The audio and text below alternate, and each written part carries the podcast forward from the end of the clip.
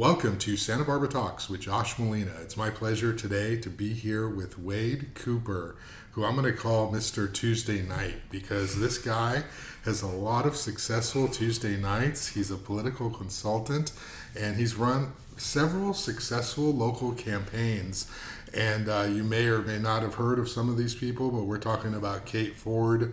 Kristen Sneddon, most recently, Virginia Alvarez, Vicky Benyakov, and uh, many more. Wade, how are you today? I'm doing very well. How are you doing, Josh? I'm doing pretty good. Thanks for taking time to talk to me. I feel like it's a privilege because I know you are a true consultant, which means you put your client first and you stay behind the scenes. So I feel lucky to be able to talk to you and pick your brain here a little bit. Let's dive right in. We're coming off the local elections and we've had um, a change on the Santa Barbara School Board. Can you offer your political insight? You obviously ran a candidate you did so with Kate Ford the last time around. What happened in the Santa Barbara Unified School District race that allowed Virginia Alvarez to win a seat and knock off an incumbent?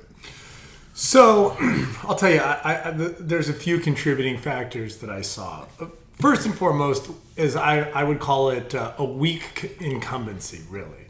Because traditionally, when you talk about incumbency, this is a person who's run for office before, whose name has appeared on the ballot before and who's really been sort of out there um, in a wider sense. However, with the people who ran as incumbents this cycle, Laura Capps, uh, Wendy Sims Moten, and, and, Jackie Reed, they had never appeared on a ballot before. Uh, obviously, not true of Laura. Laura had appeared on about 40,000 ballots in the area. Um, but um, for the other two, it was what I'd call a, a weak incumbency. And so um, it seemed like there was an opportunity to get some some fresh blood on to the to the school board, and, and we did that. I um, I saw uh, a completely unique situation here. So as as you know, we've we've talked before, and I've told you anyone who tells you that they know what's going to happen in this election is lying to you. So I was. I was honestly making best guesses, and one of the things that I thought was that, hey, there's a ton of Democrats in this district, and in this cycle, Democrats are going to vote early. So we went out, did some great fundraising, and I made sure that all that money pretty much got spent in the first two weeks of ballots coming out. We got a little thrown off because ballots actually came out early, which came as a surprise to me. It was something I didn't know. They have to be mailed out by the 29th day, not on the 29th day. Right. So um, theoretically, they could send them out in July, as best I understand it. So, you know, keep an eye out for next year. What was what was Virginia Alvarez able to do to win a seat? I think she came in. Well, she came in third. Came Laura Capps was one. Wendy Sims Moten, and then she came in third comfortably, well ahead. Yeah, five points ahead approximately. So, what do you think she was able to do to resonate with voters? Obviously, she's a Democrat, but she wasn't endorsed by the Democratic Party, so that is a hill you have to climb to some degree. How did how did this happen? Yeah, in any other year, probably it would have been an even more difficult climb. Um, one of the issues in 2018 that um, Kate Ford had in running was we had some limited support in, in Isla Vista. And um, Rose Munoz, who ended up winning that, that other seat, really, really focused her attention in IV, and that ended up being a good strategy. And in this case, we we got a ton of awesome endorsements. One of which was the Sunrise um, Movement endorsement um, that gave us some field support in, in Isla Vista. And so, so, tell me about that. What is the Sunrise Movement?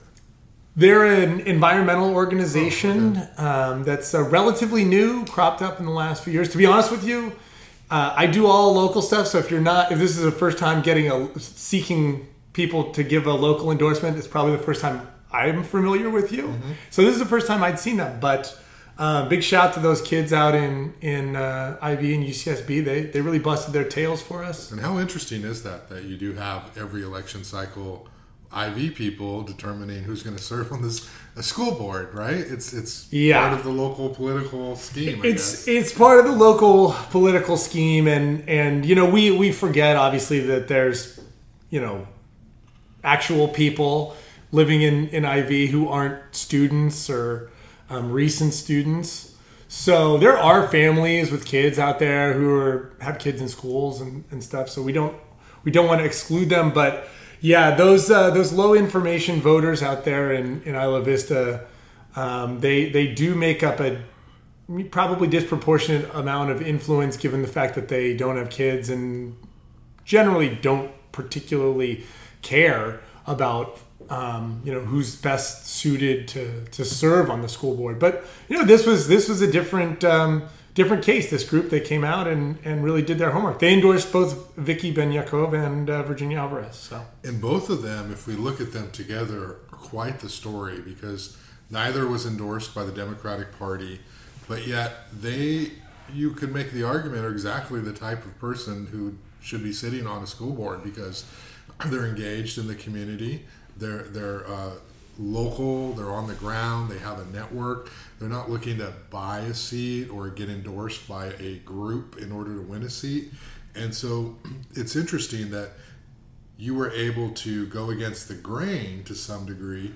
I've talked a lot about the power of the Democratic Party in terms of not that oh if you have the party it's automatic but it comes with organization it comes with footwork it comes with phone calls and so for any time somebody wins who's a democrat against that system it is impressive. And you know i live in goleta. Vicky ben she's popular. I mean Yeah. there, there's kids families where i live they write her names on the sidewalk you know uh, trying to you know anywhere you go at all the entrances the exits it's like she was there. So Yeah. she had a grassroots sort of sort of movement. What do you like about this business this profession? How, why does it appeal to you Um, I, I just want to, just very briefly, I want to talk about um, those two women and, and why I think they got elected. I, so, kind of two sides of the, of the same coin. They, they both have a lot of experience, but very different experience. Uh, Virginia obviously has, I mean, she has, aside from Kate, the most experience I've ever seen for anybody in school board. So, 30 years of professional experience, but also she went to school here, was a parent here. So she has that really hands-on experience, and then Vicky has a ton of experience as a parent, volunteering in the schools, being part of the STEM program in the schools, and and really being hands-on in the volunteer setting. And that stuff resonates with people, you know. And and our messaging for both campaigns was experience, experience, experience. So making sure that people understood that if they were voting on qualifications, that these are the most qualified candidates. So you asked me before this, uh, why do I like doing this? Um, I I really really enjoy this work. It's like sports for smart people. There's there's a winner and a loser, and um, it is very much the same feeling. You know, when you w- winning feels like winning, and when it's a quantifiable thing, there's there's something about that that it can't quite be be matched. There is a rush on election day that is unlike anything else. I, I think, you know, honestly, I think a lot of political consultants are a certain type of person. I think we have a certain type of sort of addictive personality. And I think everyone who's loves doing this and has done this for a long time and is a lifer, uh, they're addicted to that rush on election night when those results roll in and you realize that all the work that you did pays off. There's there's nothing quite like it. It's it's um, it's awesome. I, I love election nights, but you know what? I also I've been super super lucky, especially since I've come back to Santa Barbara, and then I've worked for a ton of women who I've um, and a couple men, but generally women, uh, who I've really really liked. I have an incredible amount of respect for, um, and I, I I'm so proud to have worked for all of these all of these incredible people. And it makes it way more fun you know? You you go home and if if some sometimes i have to knock doors myself. Sometimes i'm writing a mailer or writing an email or writing a fundraising blast or whatever. And sometimes it's a 14 hour day sometimes it's a 16 hour day but those days are way easier and way better if you know you have a total confidence in in the people that you're working for and and um, you know really a love for those people so yeah You know, I mentioned four women. I left off Alejandra Gutierrez, Yes. the fifth woman who you worked with. There's been other women where you've had roles on their campaigns. Um, are you a feminist at heart? Is there a different Totally. Is there a difference in a, running a female candidate versus a male candidate? Yes. In your experience, what what is it? How can you describe it? Well, uh, women listen better for one thing, and are more open to um, the ideas of others generally. I, I don't just work with women because I like to work with them. I also work with them because I honestly, genuinely feel like they make better legislators. I mean, if we look in the last, probably since LBJ, it's it's tough to argue that the most effective legislator in the country is not Nancy Pelosi, regardless of whether or not you agree with her politics. Yeah. You know that that um, Obamacare bill should really be called Pelosi Care since it was created in the House and um, you know kind of crammed through the Senate with uh, that that last Minnesota vote. So I I appreciate um, female leadership for its openness and willingness to compromise, but on a campaign level, um, you know, it's it just is a little bit. Um, yeah, it just seems like a little bit easier personalities a lot of times to work with, but Yeah, that's I- a broad generalization, of course. Yeah, I mean, I'll, I'll make it even broader and, and, and worsen it. Um, in my experience, you know, um, at times when I've been a supervisor in jobs, uh, you know, as a teacher, uh, when I'm managing uh, students, you know, at the student newspaper, women really value the opportunity in my experience. Like when you when there's an opportunity they cherish it and they don't take anything for granted. And That's uh, true. and they run with it. And uh, that's been my experience is that they, they're like wow somebody believes that i can do this. I'm going to do it i'm going to give everything i can and i think we see that in some of the politics and definitely santa barbara we've had women as mayors for you know forever 40 years except one. so you know we definitely have some you know strong female candidates in this town. Well, and, and in Santa Barbara, um, yeah, I'm, I'm sure someone's going to have some notes on us having this discussion. But anyway, um, in Santa Barbara, particularly, I I actually think that it's an advantage to be a woman running for office here. Um, as I mentioned a second ago, we've had, aside from a, a year of Hal, it's- it was a year, year and a half. Hal Conklin, yeah, it was Yeah. about a year and a half. Yeah, Um, you know, we've had 40 years of uninterrupted leadership in, in Santa Barbara. Yeah. And so we as a community are very accustomed to that. And we're not only open to it, but I think a lot of our voters are are excited about it. I think a lot of voters in Santa Barbara would frankly prefer to have women in office than than men in office. yeah. So let's talk a little bit about you, if we can just dabble in Sure. that area a little bit. Uh, people may or may not be familiar with the campaigns you've worked on, know your name, but I mean, you're a local kid, Yep. right? What is Mesa your Rat. tell us your story? Where did you grow up, and how did you decide that you were going to become a political consultant? You have a law degree also, so Yeah, help, help me understand this. What's your Yeah, story? don't don't hold my, my lawyerdom against me, please. Uh, so I grew up. grew- Uh, well, I was born in Alaska, Yeah, um, and my parents got divorced when I was like four or five, and I moved back down here with my mom. And I grew up. I mean, it, it is the Mesa, but it's not really the Mesa. I grew up off Yankee Farm for people who who know where that is, right above on the cliff, basically above Henry's Beach. I grew up uh, on an orchid farm. I come from an agricultural family, as pretty much anyone who's been in California for like three or four generations, they're they're involved in agriculture somehow, pretty much. yeah. So um, yeah, I went to Monroe and and uh, grew up, and you know, by the time I was nine or ten, my mom had a lot of trouble with me as a kid. I was a difficult kid. I had a lot of energy, and um, I was. Uh, you're putting snakes in the teacher's drawer, and she opens and they pop out. Oh like yeah, yeah, yeah. A lot of uh, a lot of that. A lot of uh, shenanigans. I'm definitely a person who, above all else, wants to make people laugh, which is um, not always served me in life, but it's part of my DNA. And I, I think somewhere along the lines, I probably missed being a stand-up comedian or a writer for a comedy show, but here I am. Um, and um, so yeah, I, I struggled a lot as a kid, and I got sent off to prep school on the East Coast, and eventually made my way um, back to uh, school here in the valley at Dunn. And um, I think what really got me into politics was my my grandfather. He was um, advised the Joint Chiefs of Staff at the Pentagon and went on to work at the Rand Corporation. In fact, he was one of the few people at the Pentagon who advised uh, President Kennedy against the Bay of Pigs invasion. He Oh. said this would be a disaster, and Thank you. Sure enough, it was. he also, and you can go online, you can Google it, find his Rand Corporation paper about the political ramifications of the Vietnam War, which he said were going to be troubling at best because, well, anyway, because of a variety of reasons. But he was a really, really bright guy, and I would argue with him a lot as a kid about politics.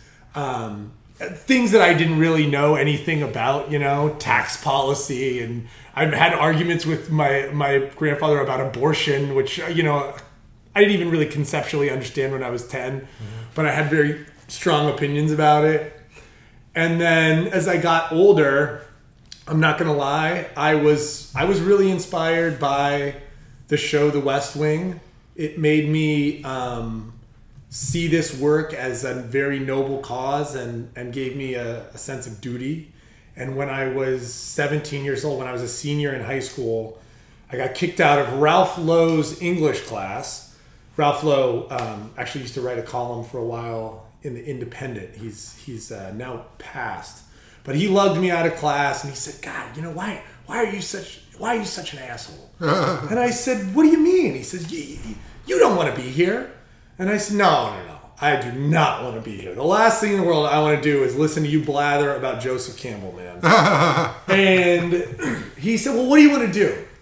And I said, "I want to manage." Political campaigns. They said, "What do you mean?" I said, "I want to manage political campaigns." He said, "Like like James Carville?" I said, "Exactly. Mm-hmm. I want to be James Carville." Oh. And he said, "Well, why don't you just go do it?" I said, "What are you talking about?" He goes, "You you don't need to be sitting in this English class to co-manage political campaigns. If you want to do that so much, walk out to Route two to the 154, put your thumb in the air, look the people in the eye, and hitchhike to the next political campaign you can find." Yeah.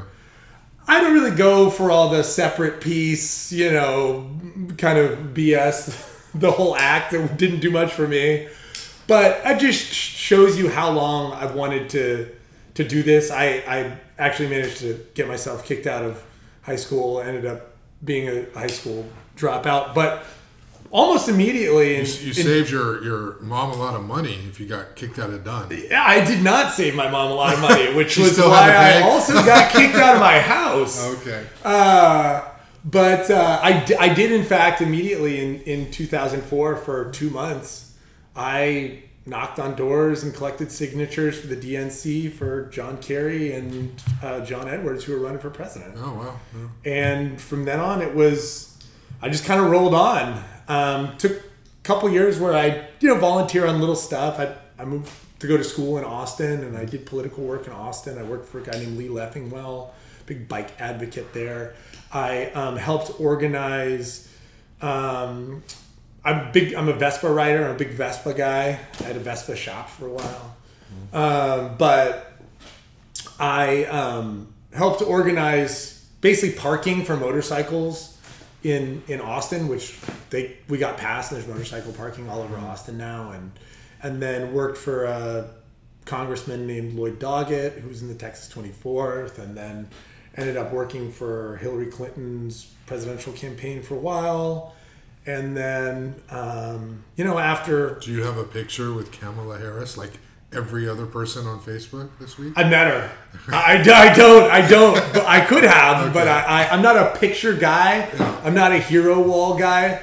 My uh, my hero wall uh, consists of a picture of my mom and dad with Dan Quayle and his wife, just because people come in and they go, uh, "Is that is that Dan Quayle?" I'm Like, yeah, man, VP. Uh, but uh, yeah, I, I could, I could. Maybe, maybe that'll be my next goal is getting a, a picture with with Kamala, which I noticed Jerry stuck in his article. He and he and Kamala Harris Oh, if you have a picture, you put it up Yeah. and said, I'm special. in his stupid Giants hat. We'll save the next podcast all about Jerry and his terrible choices in sports. All right, I want to ask you a question. You were talking about your background. Yeah. Um, I didn't prep this. I didn't tell you I was going to ask you this the first time, but uh, you know your upbringing. You see, you have a lot of energy. I know you rode your bike here. Talk to me about like your your lifestyle, your health, and your fitness. Because Oh. one of the things that strikes me every time I see you is that you're in really good physical shape, and um, I'm just like wondering, is that like anyone who's in that kind of shape? It's like a priority. So I'm just. Can you talk to me a little bit about that aspect of you? Yeah, yeah. Um, I work out every day, uh, and it's it's become, I guess, a part of my life. I when I was when I was 18, 17, 18, um, I was in my first long-term relationship and I was living with my girlfriend in Austin and I was drinking like a case of Lone Star a night um, and you find like the more you drink, the more you weigh, and then the more you weigh, the more you have to drink. So when you're like six three or six four, and you weigh about like two twenty five or two thirty, you find you got to plow through a case of Lone Star To feel to- anything? yeah. to get there. so I came I came home uh, one time to my mom's house and uh, she she gave me a hard time about my uh, my moobs as she called them. And Oh, so uh, you were a little, you were flabby. and and that was it. Uh-huh. I was I never I, I lost the weight. You know I I was 22 or whatever. Yeah. But I lost like 40 pounds in probably two months. And yeah, I've been I, I try to ride my bike everywhere. I try to walk 10,000 steps a day. Um, you know, I've, I've like convinced myself that canvassing is not bad because it's exercise. Um, but uh, yeah, it's a big priority for me. I don't eat sugar really. Um, Okay.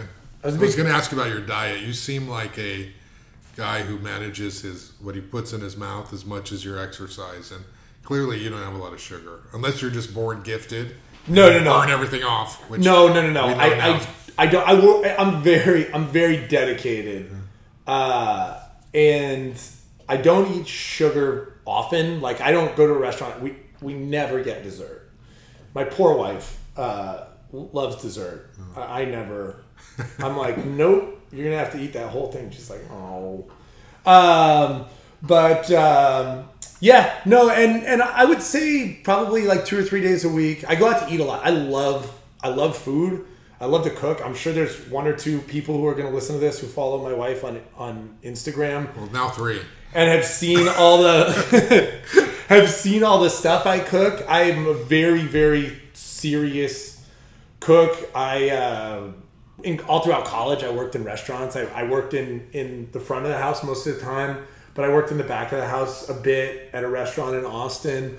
Um, I love cooking and. Um, it's been a huge, huge passion of mine. Wine and, and food are like two of my absolute loves. So I but yeah, I do I do try and eat healthy most of the time. You gotta you know, you gotta go nuts every now and again. I mean I, I, I go to I go to Lure and pound down a bunch of fried shrimp from time to time because Okay. you know It's okay. I go to Panda Express and do the same thing. Oh, I go, I go to I go to Panda Ex- I, I used to go more than I do now, Yeah. but uh, yeah, I, I, I like Panda Express. But they have healthy they got healthy lunch options at, at Panda Express too. So Yeah. So so you know, it's just interesting to know your background because you seem like a card carrying, like feminist, liberal, Democrat. Uh, you're you're a California guy.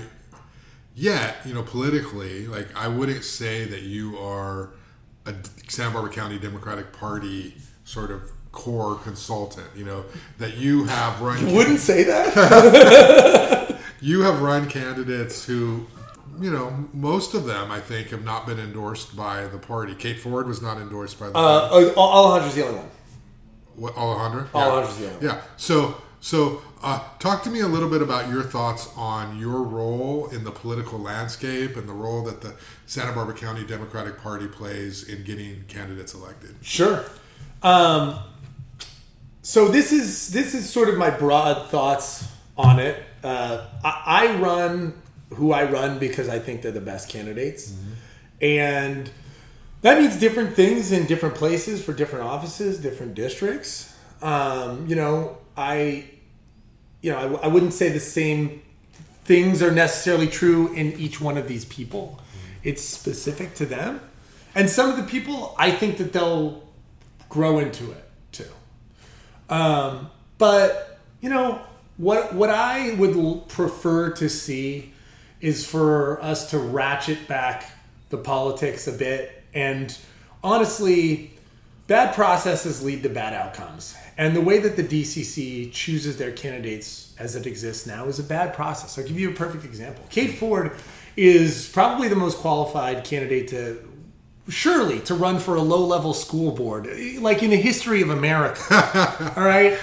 And, you know, they endorsed so early before I, they endorsed in that race in like, for a November race in, you know, the first week of June or maybe even earlier than that.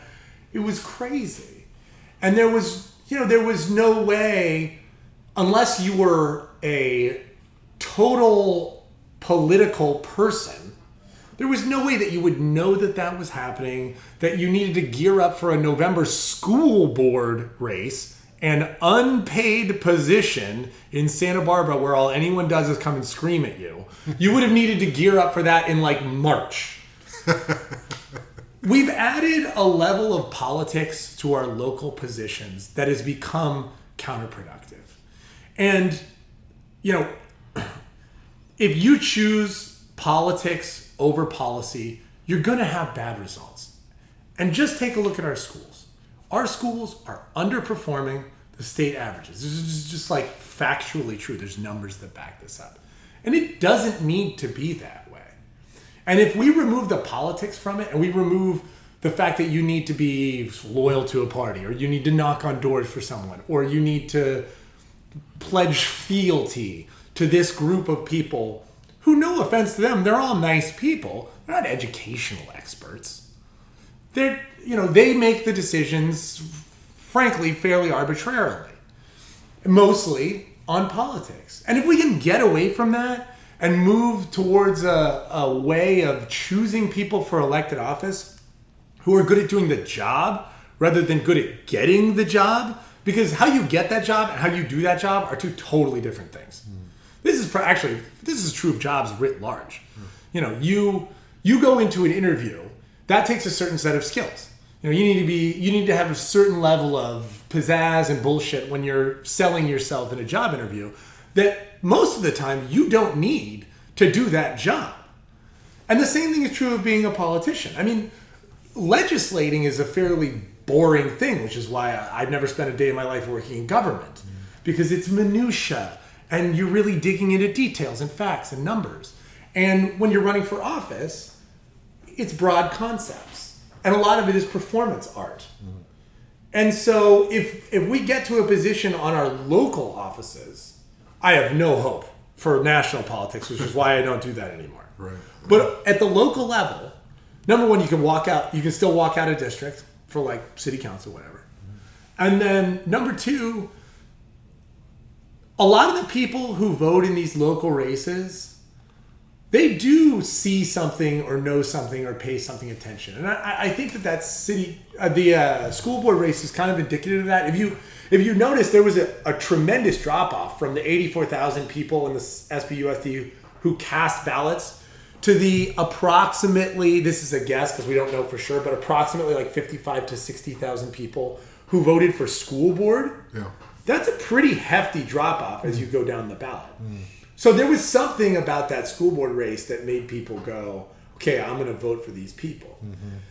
Um, you know, and and and from from my impression, it seems like the Indy, for instance, and certainly Democratic women um, really take the time to do their homework and and take the process seriously and try and find the either the most qualified candidate or the qualified or the candidate with the the best heart or the best character and and um, you know they make good endorsements what i think that more and more people here locally are realizing is that the notion that we need to support certain Democrats for political reasons because if we don't support that Democrat, then a Republican will win Yeah.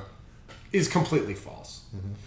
And we what we've also seen is that field clearing, where we make sure that you know candidates we, we should have the fewest number of races because otherwise we're going to split the vote and get a Republican elected, which is an argument that I've heard people from DCC make. Yeah, I mean that's what I was going to push back with you on is if if we don't clear the field early, you know, what they would say is if we just wait for all the Democrats who want to run to come together and Yeah. wait until the last minute to endorse, well, by that time it's too late because the Republican is going to come out and Right. be the one. Right. So And uh, and my response to that is the one time that that actually happened, it resulted in the DCC's candidate Cathy Murillo being elected mayor. yeah. So it's nice that they're making this argument. It's incredibly hypocritical, and they're talking out of both sides of their mouth if that's what they're saying, because it doesn't make any sense. Look, the Brian Campbell boogeyman is not getting elected. You know, it's, is it possible for someone who is a registered Republican to get elected in Santa Barbara? Sure, I guess theoretically that's Well, possible. we, we had a Highly unlikely. we had a, I guess you could say uh, a couple of years where there was an an- anomaly where you had Dale Francisco Yep. on the city council, Michael Self, Frank Hotchkiss. There's a lot of money behind them, though. Yeah, that uh, um, I don't, was Randall Van Wolfswinkel, one of these big um, financiers from out of the area. But we had that period on the council where we had like three conservatives who were on there, and with the exception, well, you know, Dale served a couple terms and ran for mayor and didn't win. Frank Hotchkiss served two terms, ran for mayor and didn't win. It doesn't last And then long. didn't he mo- uh, move to Florida and skipped his own election night party? Savannah, yeah, Savannah, Georgia. Oh, Georgia, sorry. Yes. So so I mean I think that it sounds really good if you're not in the political game to say the best candidates should be able to run without the party getting involved. But the truth is also, I mean, you have to acknowledge that there's something to be said about getting behind a candidate early, getting your resources behind them, and uh, making sure that you do everything you can to get them going. I think the problem is that you've identified is that there has to be a better connection between candidates who have not been dyed in the wool volunteers for other Democrats who've not knocked on doors for for Lois Capps, for Salud Carbajal, for Das Williams the Democratic Party needs to know that there are other people out there who have not been part of that infrastructure who still have a lot of value. And a lot of the grooming they do is where have you been for us? Yes. And I think that's a, another issue in that. Yeah, I mean, I, like Chris I, mean, I would, I would, yeah, but I'll, I'll push back on you. Okay. Because, you know, I don't, I'm not sure you need to get started as early. The, so the, the contentiousness of the races and the competitiveness of the races is like a self-perpetuating cycle, right? Yeah. So that's okay. We'll put that off the side, but you can still come in, and if you have, uh, you know, if if you have the charisma and you have the energy, and you have obviously you need the time, but if you have the willingness to do so, you can get elected to city council by knocking on doors and having a good message that connects with voters. So I I don't think it's and frankly, aside from printing out some lit, there's not a ton you need to do. So, you know, I I, I just fundamentally disagree with that because I, I think that qualified people look, these are the offices that affect our lives the most. They don't get talked about the most. People don't pay very much attention. They should.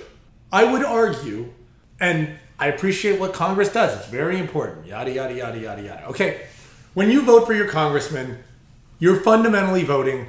Do you want Nancy Pelosi to be the Speaker of the House, or do you want whatever Kevin McCarthy to be the Speaker of the House? That's really functionally what you're voting on. Whereas on on these local races, especially where there's like one one seat can make a difference, like for instance the Board of Supervisors, that's five people. Yeah.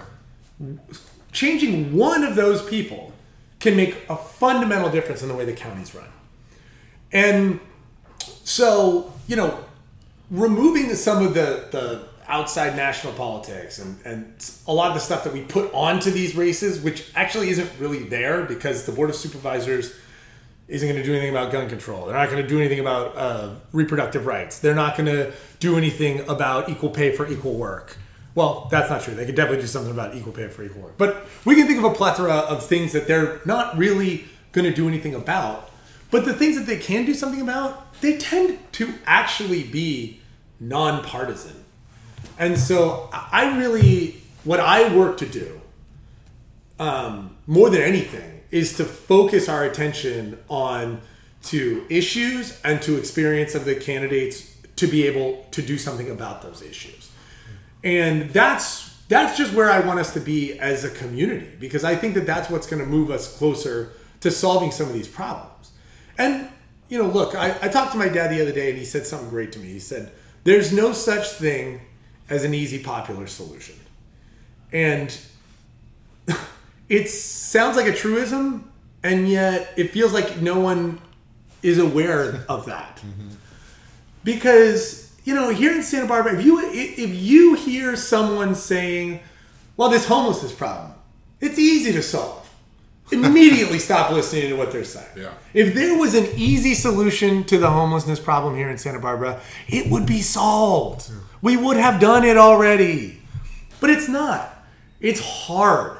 And some of the things that we would have to do in order to fix that problem are wildly unpopular. And so we need to be aware of the responsibility that we have as a community, as citizens, because frankly, we don't spend enough time as people paying attention to these things. Like, and I, because now I want to, I want to ask you a couple questions. But if we can move ourselves towards taking responsibility for paying attention to this stuff, we will get closer to solutions. And it's it's really doesn't have anything to do with politics. I mean, local politics is like a this is a cottage industry. Yeah. You know, it's good business for them, it's good business for me, whatever. But that doesn't really have anything to do with fixing the problems at the end of the day. That's identifying the candidates more. So so now I have a question. Okay, you you asked me a question. Well, I was gonna just freestyle a little bit on. You know, we talk about the Democratic Party, Mm-hmm. but we just came off an election where we had Oh, good. every Good, good. Republican, con, you know, every Republican that they could find, they ran against a Democrat. Every contest was contested. Yeah. And it was kind of funny, quite actually, you know, frankly, because there, there's no. At least the Democratic Party has a system. We can disagree on whether it's a good yeah, yeah, yeah, yeah, fair enough. but they have a system. The Republicans don't have a system. No. I mean, they're just like you're conservative. You run. You run. You want to do it? You do it. Okay. Oh, you're new to town. Nobody knows anything about you. You do it. Okay. Yeah. And Just raise your hand. You want to run? cool. and uh, so we saw them run and we saw them do the same talking points of how bad the Democrats are. And we saw them, for the most part, get rejected pretty soundly. What uh, What's your take on the Republican infrastructure here? And is it, Boy, they. I mean, I know that we have more Democrats, but I mean, there has to be a better way to run Republican politics in this town. There, there almost certainly is. I, it is. Uh, hey, I know, I know a lot of Republicans locally. I'm friends with a lot of Republicans. Um, I have some, some dear friends. In fact, the, the guy who finally convinced me to to have my name read in public is a Republican. So you can thank a Republican for me sitting here. But um, I look, they have to be serious Yeah. because what's happening right now is not serious. And I'm gonna I- I'm gonna lean in and I'm gonna give them some advice. Okay. Stop running kids. Every time I look up, I, I, I look at a mailer and there's someone on. There was a kid in this last one who literally looked about 16 years old, and I had to to, to genuinely research whether or not this person could legally run. You know, like I know they have like child mayors every once in a while. I thought we were going to have a child county school board or whatever it's called. I know who you're talking about. Yeah. And uh, yeah, that was, no one was beating Peter McDougal. No, and, and it's not. But sometimes you have to run sacrificial lambs. Dems did it for years and years and years in Orange County, right? But they're all serious people. There was no. They they didn't get like uh, you know Joe Dixon, your neighbor's teenage skateboarding son in a hoodie, to run for Congress. Yeah. And that's that's not exactly what it feels like Assembly. because they're Republicans, so they do have them put on uh, you know a sport coat and a white shirt. Yeah. But you, you gotta you gotta find you gotta find if you're gonna think long term, you gotta find better sacrificial lambs. And you have to find people who reflect the views of the community. I mean, good lord, some of the stuff that people are saying you're look if only 35% of the people are republicans the messaging is for like 10% of people. The other uh, 15% or 25% are like holding their nose and going good god. So just take it just be more serious. Think long term be strategic. Go knock on doors. Yeah. Yeah, I think Republicans traditionally hand checks out in this area. They say, here you go, of course. Go run. Uh, but while money is needed, what's also needed is connection with people. that's the thing money uh, money isn't needed Well, if you're Vicky Ben Yakov, it's not needed. But for most candidates, it's neat. Virginia raised money, so don't act Yes. like No, no, no, not no. needed. Yes, yes. But Alejandra like functionally raised like Okay, fifteen thousand dollars. Yeah.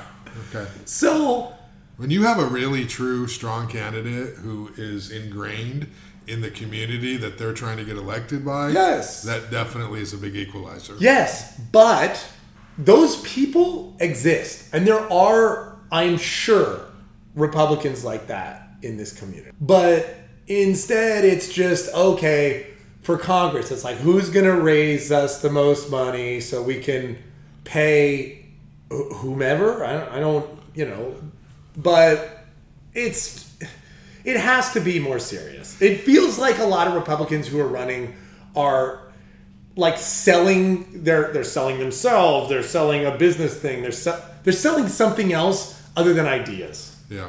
Well, we we definitely need, I think, some some balance on our boards, even if it's one, just one, because it creates for a better discussion and better better discourse. And so, if they were to figure out a way to run a candidate who's going to do more than just criticize, you know, Virginia Alvarez, she's a Democrat, but I never heard her blast Laura Capps or Jackie Reed or, or Wendy Sims Moten as being the problem with literacy rates in Santa Barbara Unified. Yeah.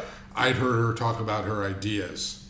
And uh, Santa Barbara's very educated. Uh, we, we want to hear people and what they want to bring. We don't necessarily want you to trash somebody. They'll trash people in private, but in public, they want it to be a higher level discourse. Yeah, aside aside from uh, aside from the Golden Boy, which is which is what I'll call Das because he's like Tom Brady, like just what should happen to anybody else just doesn't happen to him. but because you know he had a pack which thrashed Laura's mom, which was probably not a great look, but uh, didn't make any difference in the end. But you know, for the most part, we don't really engage in in negative politics in Santa Barbara. And when there is pearl clutching about negative politics, it's usually the most inane things. Right. And so, you know, I, I, I do, you know, I, I do commend everybody who's involved locally um, for for trying to keep the discourse pretty pretty positive. You know, I, I, Elrod and, and Brian in the last campaign threw threw some mud, but you know that's by Santa Barbara standards, man. I you know get go to Texas and see the the mud they're throwing at each other, and and like, this is nothing. Right. So uh, you want to ask me something? You want to turn the tables? You want to be a journalist? Yeah. So, so let me ask you a question. So, uh, okay. So th- I've gone, I've gone through all my time doing this, and I and I keep wa- asking, how can we make the country better? How can we make the community better? And I personally, I've come up with two things that we can do. One is better civics education, and the other one is local journalism.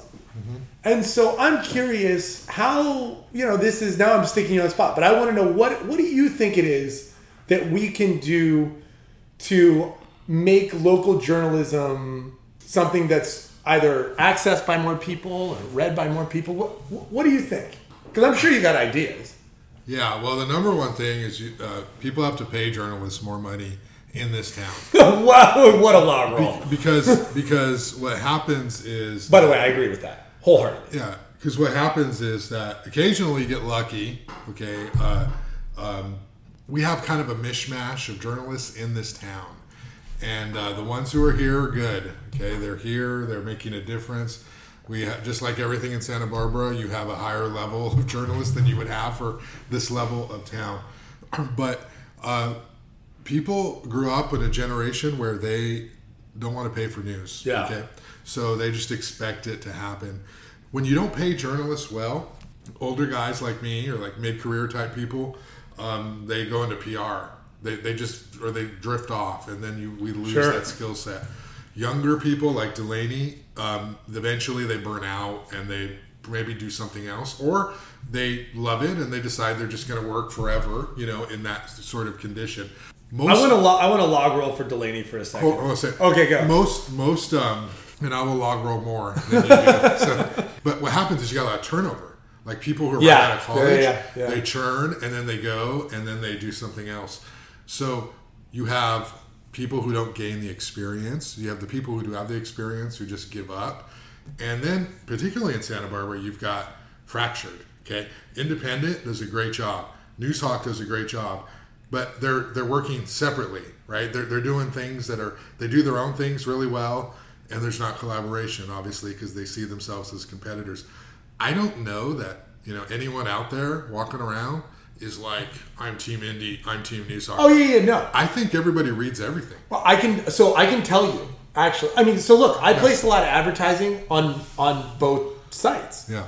And so I see, you know, I see the click throughs and I see the uniques, and I, I, I honestly, I think that you'd be, sur- you wouldn't be surprised, but I think a lot of listeners would be surprised that there's actually they're not the only one reading Edhat and Noozhawk and the Independent Yeah. on a daily, every other day basis because most of us who care about that stuff we read all of. them. Do you think it would make a difference?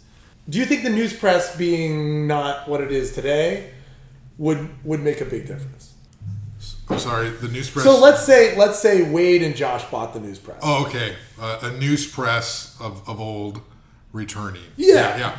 So the thing is that, you know, the media's changed. So we've seen all across the country newspapers dying. There's a variety of reasons for that. Most of that is the internet, Craigslist, killing classified advertising, the auto market, uh, the housing market, tanking, these things that held newspapers up on the weekends. Remember, you know, you growing Yep. up and you see like, oh my God, it's Sunday paper. There's four Philly inches of still is from time to time. yeah, you know, um, so so that that is different, and then we don't have as much innovation in newspapers as we should. Like, I mean, I'm starting this podcast, so here I am, 47 years old, and I started this podcast, and I've figured it out on my own because I'm super like creative. I've been a risk taker my entire life, and also the idea is we need multiple sort of ways to interact with people. You need the podcast, you need a little bit of video, you need the newsprint, um, you need uh, short interview quotes embedded into your website. Uh, you need all of these different platforms and ways to affect people. You need a nice app. Uh, you need a whole new business model because traditional advertising is does isn't enough. Um, so there is a way. The problem is here's the biggest problem: business people don't know anything about journalism, and journalists don't know anything about business. So inevitably, what happens is there comes this time where there's this clash, and the business people are like, "Why aren't we getting more of this journalists?" And then they're like, they get involved and they like try to change the journalism, and like don't change the journalism because the content is what's good. The journalists, right? They will sometimes embark on their own, and they don't haven't read a business, wrote a business plan. They don't really know what to do. So it's finding that sweet spot of talent, energy, ambition, curiosity, a willingness to say it's been done that way, but doesn't always have to be done that way. With financial backing, with people who are going to say legitimately we're going to get out of your way and let you guys do the journalism, and we're going to invest in this in a way where we can reach the most amount of people as possible. So, yeah, a new model where you have people who really care, it, it could work. And in fact, it's we're dying for it. we're ripe No, for it. We totally are, and it, it's it's something that I have seen and I've felt again, just knocking on doors and talking to people. Yeah. And you know, I, I don't think people really appreciate how lucky we are in some respects because we have people like Jerry Roberts and Melinda Burns, who I mean, this is they're doing essentially pro bono journalism. Yeah. Um, and I know Jerry writes most of the columns, but he does take the time and the energy to interview people and double check things and confirm. And he, you know, he, he has journalistic ethics. He's done this his, his entire life. But I don't think that people truly appreciate that without without that kind of little balance of having them to do some investigative journalism here locally, that we would have absolutely none because you know, honestly, what what you do, what Delaney's doing, you know, Gene, Bob, I could go through the myriad of people. This is, you know, you're news news people, and you're out there every day. You're talking to people, but there's so many things in this county that need a deeper dive, and they they won't get that sunshine. They won't get that airing, just because of of of where we are. And I think it's I think it's tragic. I think it's truly tragic. So Yeah, I mean, you need. Uh, you know, there's a couple different models, but you know, Mission and State was around in 2012, 13, Oh. 14, I'm familiar. and uh, you know, I worked there for a little while um, at the very end, but that sort of narrative, investigative, long form journalism, there's a market for that There is. and uh, we obviously don't have enough. I mean, you look at me. I don't mean I don't want to talk about myself too much, but but you know, a part-time teacher. I work at Noozhawk. I'm doing this on my own. Yeah. Um, and if you work at a newspaper, you got to feed the beast. Yeah. If if if uh, somebody wants to say, I'm going to take uh, two months or longer to do a deep dive on this story, and it's going to publish in a quarter. Okay, yeah, right. Well, who's going to do all the rest of your work? you Yeah, know? yeah, yeah. So that's that mindset of, of that. You need a little bit of people who can do the busy work of the day to day, and then some people who can dive in and do the long form investigative pieces.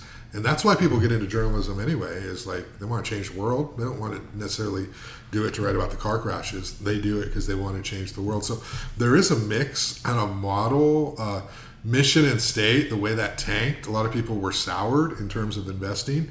But if there were, uh, if there was an effort by people who were willing to, to invest in that, I mean, it would definitely take off because um, we have the talent. You know, I mean, you're going to log roll for for Delaney. You know, like I used to work at the Mercury News. I mean, I have multiple investigative journalism awards.